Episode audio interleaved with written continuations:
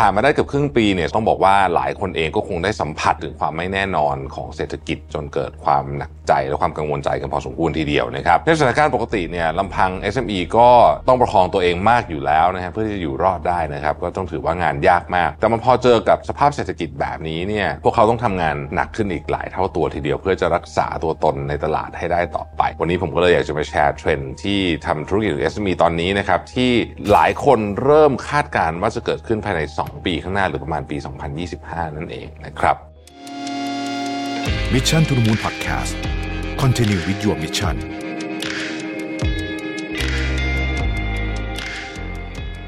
สวัสดีครับ ยินดีต้อนรับเข้าสู่ Mission to the Moon Podcast นะครับ คุณอยู่กับรวิศ หาญอุตสาหะครับ episode นี้ได้รับการสนับสนุนโดย TOPTHAI นะครับ โดยกรมส่งเสริมการค้าระหว่างประเทศ DITP ครับ ปี 2023 เนี่ยถือว่าเป็นปีที่ทุกคนต้องเผชิญกับความท้าทายของสภาพเศรษฐกิจที่กำลังแปรปรวนเป็นอย่างมากเลยนะครับ ผ่านมาได้เกือบครึ่งปีเนี่ย 2023 เนี่ยนะฮะ ต้องบอกว่าหลายคนเองก็คงได้สัมผัสนะฮะถึงความไม่แน่นอนของเศรษฐกิจจนเกิดความหนัก ใจและความกังวลใจกันพอสมควรทีเดียวนะครับไม่ว่าจะเป็นเรื่องของปัญหาระดับนานาชาติที่ต่อเนื่องมาจากปีที่แล้ว อย่างเรื่องของสงครามในยูเครน ซึ่งยัง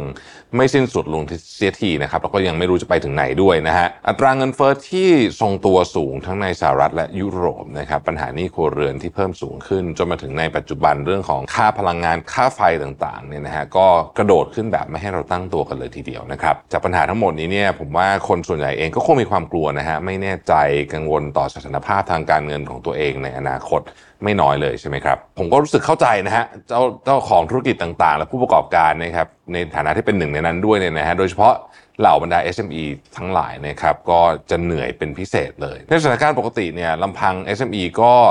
ต้องประคองตัวเองมากอยู่แล้วนะฮะเพื่อที่จะอยู่รอดได้นะครับ ก็ต้องถือว่างานยากมาก แต่มันพอเจอกับสภาพเศรษฐกิจแบบนี้เนี่ยพวกเขาต้องทำงานหนักขึ้นอีกหลายเท่าตัวทีเดียว เพื่อจะรักษาตัวตนในตลาดให้ได้ต่อไปนะครับนี่ยังไม่รวมถึงการแข่งขันกับเหล่าธุรกิจขนาดใหญ่อีกนะฮะอย่างไรก็ตามเนี่ยการเป็นธุรกิจ SME นั้นก็มีข้อดีที่เรียกว่า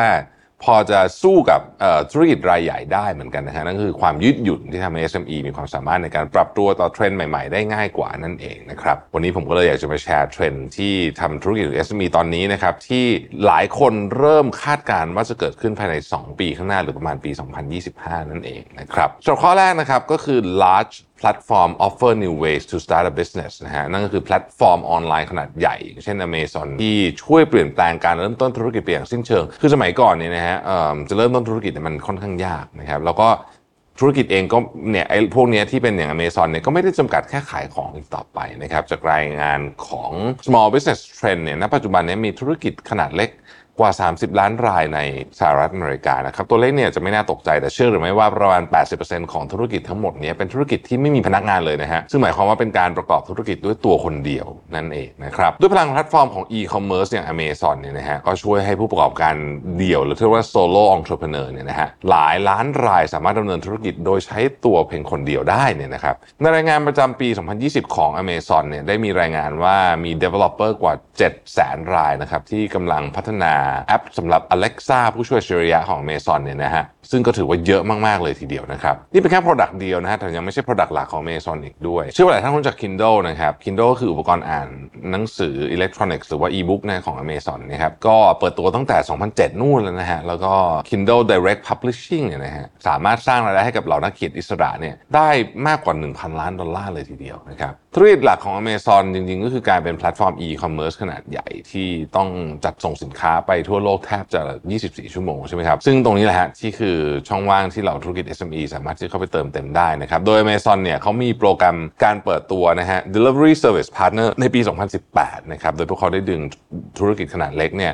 มากกว่า 2,200 รายนะครับให้จัดส่งสินค้า แล้วก็ต้องบอกว่าบริษัทเหล่านี้เนี่ยนะฮะมีพนักงานรวมกันกว่า 95,000 คนเลยทีเดียวนะครับซึ่งนี่ก็เป็นการแสดงให้เห็นว่าจริงๆแล้วเนี่ยเรามีความเป็นไปได้สำหรับ SME บนธุรกิจแพลตฟอร์มออนไลน์อีกเยอะเลยทีเดียวนะครับโดยเราไม่จำเป็นจะต้องขายของแค่อย่างเดียวเท่านั้นนะฮะเทรนด์ต่อมาคือ software solutions offer virtual efficiency นะฮะหรือว่าซอฟต์แวร์จะกลายเป็นผู้ช่วยแก้ปัญหาให้ธุรกิจนะครับมีความลื่นไหลมากขึ้นนั่นเอง โดยเมื่อธุรกิจของคุณมีขนาดเล็กเกินไปที่จะจ้างนักบัญชี หรือว่าพนักงานบางอย่างมาเนี่ยนะครับการมีผู้ช่วยเป็นซอฟต์แวร์หรือว่า AI เนี่ยก็จะมาช่วยให้การดำเนินธุรกิจของเราเนี่ยเป็นไปได้ง่ายมากยิ่งขึ้นนะครับหากใครนึกไม่ออกว่าซอฟต์แวร์จะช่วยธุรกิจของเราได้อย่างไรลองนึกถึงของ basic basic เช่น Dropbox Google Suite Workplace หรือ Zendesk นะครับซึ่งทั้งหมดทั้งมวลเนี้ยนะฮะรวมแล้วจะเป็น SaaS หรือว่า Software as a Service ที่ได้รับความนิยมอย่างมากในปัจจุบันครับ แต่ซอฟต์แวร์ที่เข้ามา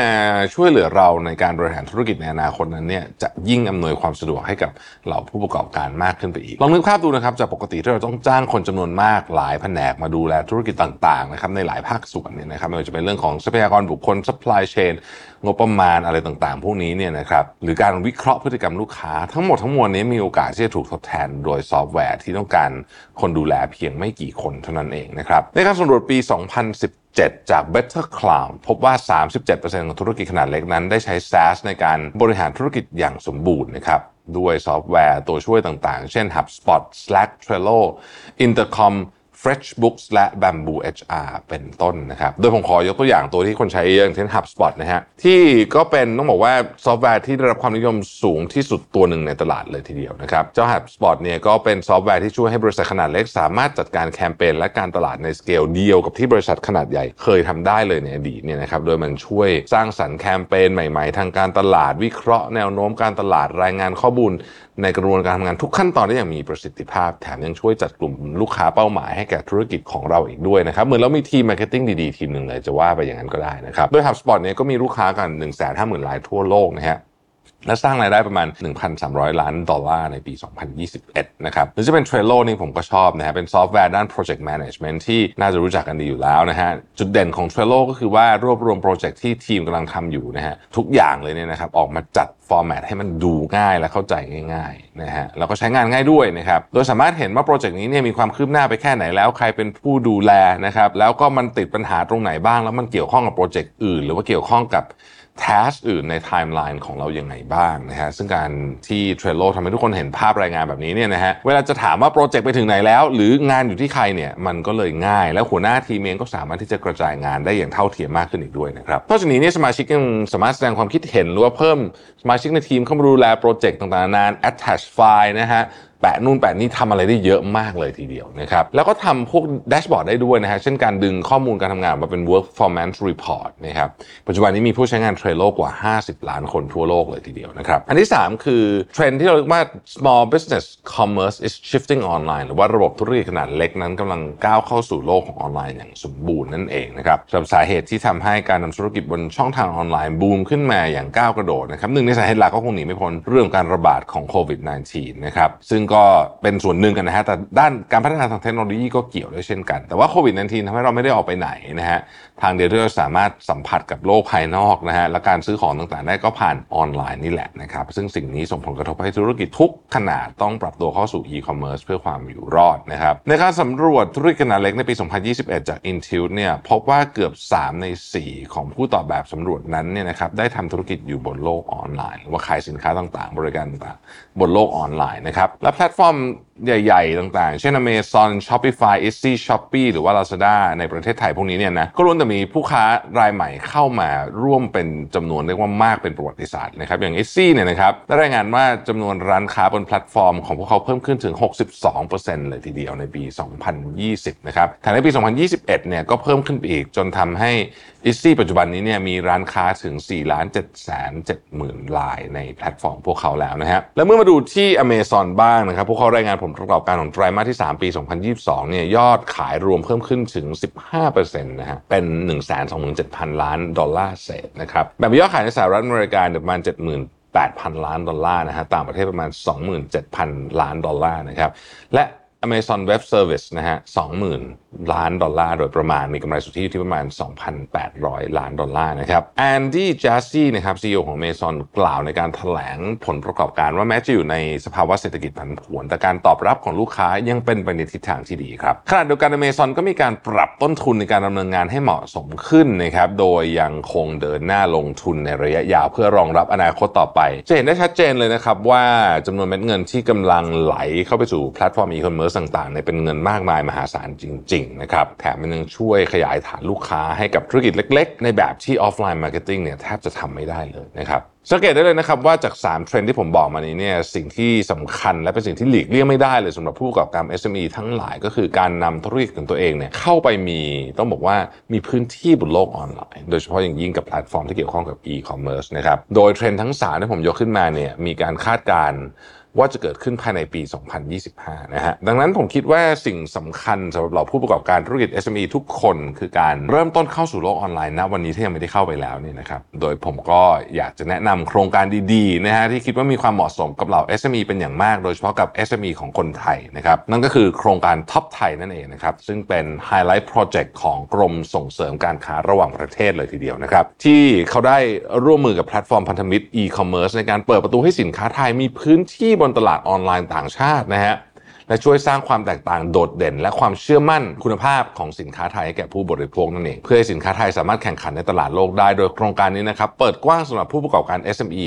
จากทุกกลุ่มสินค้านะครับปัจจุบันมีแบรนด์ไทยเข้าร่วมโครงการแล้วประมาณ 1,046 แบรนด์นะครับและมียอดขายเกิดขึ้นจริง รวม 577 ล้านบาทนะฮะ โดยธุรกิจที่เข้าร่วมกับ TOPTHAI เนี่ย นอกเหนือจากได้มีโอกาสเข้าไปร่วมมือกับ large platform อย่าง Amazon หรือว่า Tmall แล้วเนี่ย ยังสามารถเข้าถึงแพลตฟอร์ม e-commerce ชั้นนำอีก 5 แพลตฟอร์มด้วยกันนะครับ นั่นก็คือ Big Basket นะครับ อันนี้เป็นซูเปอร์มาร์เก็ตอันดับหนึ่งของอินเดียนะครับคลังไทยนะฮะแพลตฟอร์มสัญชาติไทยที่ขายดีในกัมพูชานะครับ Blibli นะครับแพลตฟอร์มยอดนิยมที่มีผู้ใช้งานกว่า 26 ล้านคนในอินโดนีเซียนะฮะและแพลตฟอร์ม PC Home ไทยนะครับแพลตฟอร์มการค้าปลีกอันดับต้นๆของไต้หวันนะฮะแล้วก็แพลตฟอร์มยอดฮิตประจำอาเซียนอย่าง Shopee ด้วยนั่นเองนะครับโดยบริการของ TOPTHAI เนี่ยมีความหลากหลายขึ้นอยู่กับรูปแบบของการซื้อขายสินค้าแต่ละแพลตฟอร์มนะครับปัจจุบันสามารถแบ่งได้เป็น 2 รูปแบบหลักๆนะครับ อันแรกก็คือว่ารูปแบบการเปิดร้านค้าบน TOPTHAI แบบครบวงจรนะฮะหรือว่า full service นะครับโดยจะมีผู้บริหารจัดการร้าน หรือว่าแพลตฟอร์ม ที่คอยช่วยขายสินค้า บริการจัดการเรื่องสต็อก ดูแลการจัดส่งทำหน้าที่ customer service รวมถึงทำการตลาดให้กับสินค้าด้วยนะครับปัจจุบันกรมเองเนี่ยได้เปิดร้านค้า TOPTHAI รูปแบบนี้แล้วบนแพลตฟอร์มหลักๆนะฮะได้แก่ Tmall Amazon Big Basket คลังไทยแล้วก็ PC Home ไทยนะครับโดยตัวอย่างความพิเศษของร้าน TOPTHAI บน Amazon ก็คือว่ามี Service Provider Network สัญชาติอเมริกันที่มีความเข้าใจตลาดและมีความเชี่ยวชาญ มาช่วยรันธุรกิจให้กับแบรนด์ไทยอย่างครบวงจรนะครับซึ่งที่ผ่านมาเนี่ยร้าน TOPTHAI บน Amazon มี conversion rate หรือว่าจำนวนผู้ที่เข้ามาดูสินค้าในร้านและตัดสินใจซื้อเนี่ยเพิ่มขึ้นจาก 8%เป็น 22%นะครับซึ่งถือว่าสูงมากกว่ามาตรฐานทั่วไปที่อยู่ประมาณสัก 12-14%นะฮะข้อที่ 2 คือว่ารูปแบบแคมเปญ TOPTHAI จะเป็นแบบส่งเสริมการขายสินค้าไทยในลักษณะแคมเปญโปรโมชั่นพิเศษ ซึ่งจะมีการกระตุ้นยอดขายแบบจัดเต็มนะฮะไม่ว่าจะเป็นส่วนลดคูปอง cashback keyword search และอื่นๆนะครับจะช่วยสร้างความโดดเด่นให้กับสินค้าไทยท่ามกลางคู่แข่งอื่นๆนะครับซึ่งรูปแบบนี้จะใช้กับแพลตฟอร์ม ที่เจ้าของแบรนด์จะต้องมีร้านค้าและบริหารจัดการ ร้านค้าและขายสินค้าเองนะครับ เช่นแพลตฟอร์มอย่าง Shopee แล้วก็ b l i b l y นะครับ นอกจากนี้เนี่ยผู้ประกอบการภายใต้โครงการ TOPTHAI ยังมีโอกาสในการเข้าร่วมกิจกรรมพิเศษต่างๆ ที่กรมจัดขึ้นร่วมกับแพลตฟอร์มพันธมิตรนะฮะเพื่อช่วยผู้ประกอบการไทย ประกอบธุรกิจในเส้นทางระดับโลกได้ ปัจจุบันนี้กรมเนี่ยมีการจัด incubation program ร่วมกับทาง Amazon นะครับในการพัฒนาทักษะเชิงลึกเพื่อที่จะขายบน Amazon ได้จริงนะครับทั้งการลงทะเบียน การเตรียมสินค้า การปฏิบัติตามกฎเกณฑ์ต่างๆ การลงรายการสินค้าการส่งสินค้าการโฆษณาและอื่นๆนะครับนอกจากนี้เนี่ยกรมยังได้ร่วมกับแพลตฟอร์มพันธมิตรอื่นๆ จัด cross border e-commerce นะฮะขายออนไลน์สู่ตลาดโลก เพื่อคัดสินค้าที่มีศักยภาพ ขึ้นขายบนแพลตฟอร์ม ภายใต้โครงการ TOP Thai อีกด้วยนะครับ โดยคุณสมบัติเบื้องต้นสำหรับผู้ที่มีความสนใจจะเข้าร่วมโครงการมีดังนี้นะครับหนึ่งเป็นบริษัทจดทะเบียนนิติบุคคลนะฮะของกระทรวงพาณิชย์นะฮะสองมีเอกสารรายละเอียดเกี่ยวกับบริษัทหรือว่า company profile นะครับ 3. มีใบรับรองมาตรฐานสินค้าที่เกี่ยวข้องนะครับ เช่นอย GMP ISO HACCP หรือว่า Halal เป็นต้นนะครับ 4. เป็นสมาชิกของกรมส่งเสริมการค้าระหว่างประเทศ หรือว่าสมาชิกของ thaitrade.com นะครับ โดยผู้ประกอบการสามารถยื่นสมัครระหว่างการเข้าร่วมโครงการได้ ถ้าหากท่านใดนะครับสนใจโครงการนี้นะครับสามารถเข้าไปดูได้ในเว็บ thaitrade.com นะฮะ slash top thai นะครับ เดี๋ยวเราจะแปะลิงก์ไว้ให้ใน description นะครับ ก็หวังว่า episode นี้จะเป็นประโยชน์สำหรับ ท่านที่ฟังกันอยู่ดูกันอยู่นะครับ แล้วเราพบกันใหม่ใน episode ต่อไปนะครับ สวัสดีครับ Mission to the Moon Podcast Continue with your mission